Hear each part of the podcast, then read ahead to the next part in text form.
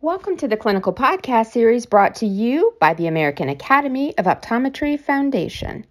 The topic for this episode is the effect of concentric and aspheric multifocal soft contact lenses on binocular vision in young adult myopes. Today's episode is hosted by Dr. April Jasper, and I'd like to thank also our topical expert and editor, Dr. Maureen Plaumann. And now it's my pleasure to begin today's broadcast. Hi, everyone. I'm April Jasper, and I'm speaking today with our topical editor, Mo Plaumann. So, Mo, I have to tell everybody, you are so nice. You don't really go into a lot of detail on how much work you do on all of these, but you have been amazing. You make us all look good. So, thank you for all of that. Thank you. So let me tell you a little bit about Mo. So she completed her OD training at the Southern California College of Optometry and is currently finishing up her PhD training at the Ohio State University. She is also a fellow of the American Academy of Optometry. And today she will be discussing the in-press contact lens and anterior eye paper entitled The Effect of Concentric and Aspheric Multifocal Soft Contact Lenses on Binocular Vision in Young Adult Myopes by Schmidt et al. So, Mo, I think we have to start by asking the question why did we choose this particular paper for our binocular vision and pediatric audience? Well, it is a great question, April. And so um, I would say that as a clinician myself, fitting multifocal contact lenses for uh, you know my pediatric patients for myopia control. I kind of always wondered how does this affect their bv you know we maybe all have our own biases or thoughts about that. And so this was a well designed study because it tackled the issues head on by doing the head to head comparisons between three of the most you know popularly fitted lenses. So they looked at MiSight which is a concentric dual focus type lens.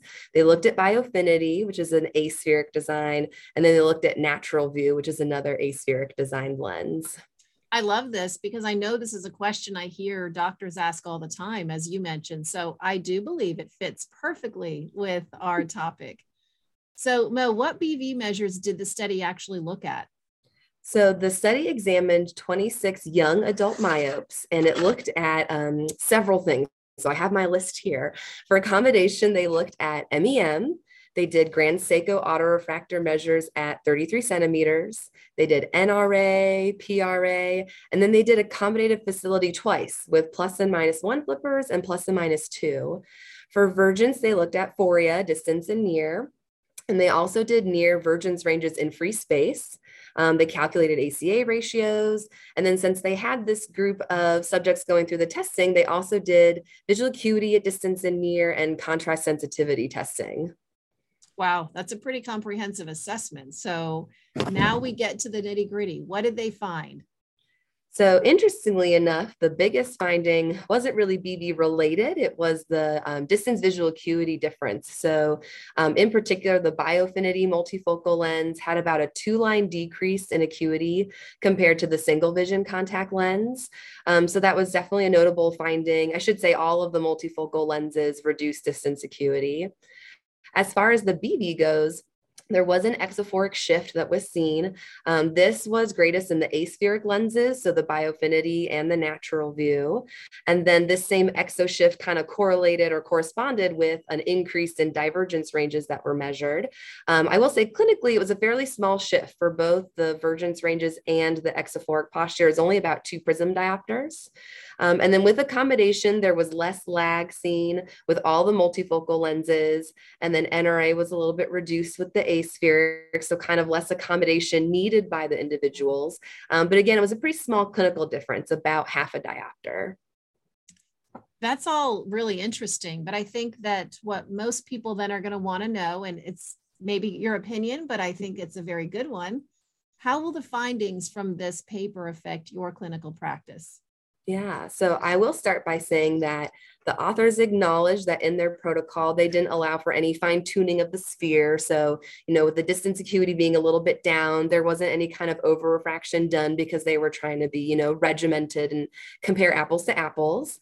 Um, I would say personally that the reduced um, distance acuity was not overly surprising to me. I think most of us talk about that with our patients, especially if they're already in one type of contact lens and we're refitting them, you know, that some of the distance vision may be a little bit um, reduced or a little bit, I guess, used to. But obviously, we need the treatment effect. So there's kind of the, the ups and downs there. I would say, as far as the BV goes, um, I will point out there weren't a lot of esophores in the study pretty much everyone was exophoric or very small ESO at near. So to me, we still don't really know how these lenses might affect ESOs. And I think I'd be more inclined to grab one of these aspheric lenses if I have that esophoric patient to kind of get anything I can do to just help relax that posture at near. These seem like they would be um, the ones that would do that the most of the lens options.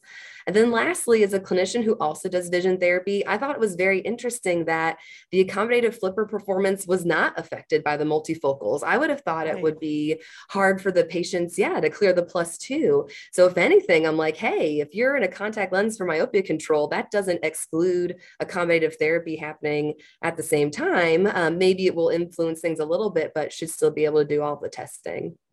I love that. That is such good information. And I think it's really it's really helpful to be able to take a clinical study like this and then turn it into what are we going to do with it. So thank you for that, Mo.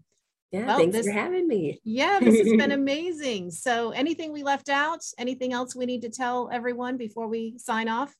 No, just it's fun being on this side of the camera. Thank you everyone for joining us. And a special thanks to CooperVision for their educational grant to make it all happen.